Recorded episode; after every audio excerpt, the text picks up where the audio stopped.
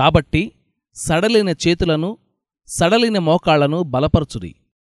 మరియు కుంటి కాలు బెణకక బాగుపడు నిమిత్తము మీ పాదములకు మార్గములను సరళము చేసుకునుడి. హెబ్రీ పత్రిక పన్నెండవ అధ్యాయం పన్నెండు పదమూడు వచనాలు.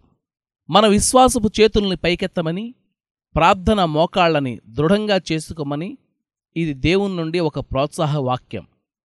ఒక్కోసారి మన విశ్వాసం అలసిపోయి వడలిపోయి నిరాశపడిపోతుంది. మన ప్రార్థనల్లో తీవ్రత పదును తగ్గుతుంది. ఈ వాక్యంలో కనిపించే దృశ్యం కొట్టొచ్చినట్టుగా ఉంది. మనం ఒక్కోసారి ఎంత నిరుత్సాహపడిపోతామంటే ప్రతి చిన్న అడ్డంకికి చతికిలబడిపోతాం భయపడిపోతాం. దాన్ని ఎదుర్కోకుండా చుట్టూ తిరిగి నడిచి వెళ్ళాలనిపిస్తుంది. తేలికదారుల్ని వెతుకుతాం.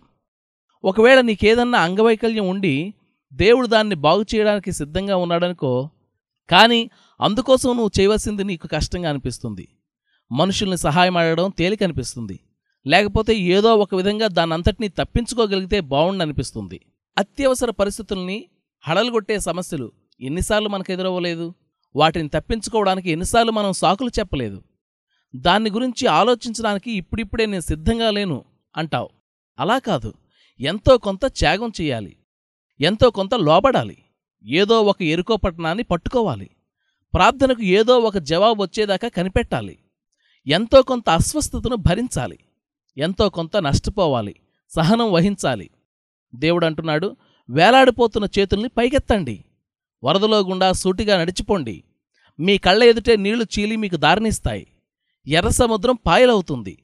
యొర్దాను నది దారినిస్తుంది. దేవుడు మిమ్మల్ని విజయంలోనికి నడిపిస్తాడు. మీ కాళ్ళు దారి తప్పిపోనివ్వకండి. మీ విశ్వాసం బలపడనివ్వండి. ధైర్యంగా సాగిపో. నీకు లొంగని ఎరుకు అంటూ ఏది ఉండదు. ఏ ప్రదేశంలోనూ నీకు అలవకాని సైతాన బలం ఉండదు. ఇది మనకెంతో ప్రయోజనకరం అనుసరణీయం అయిన పాఠం.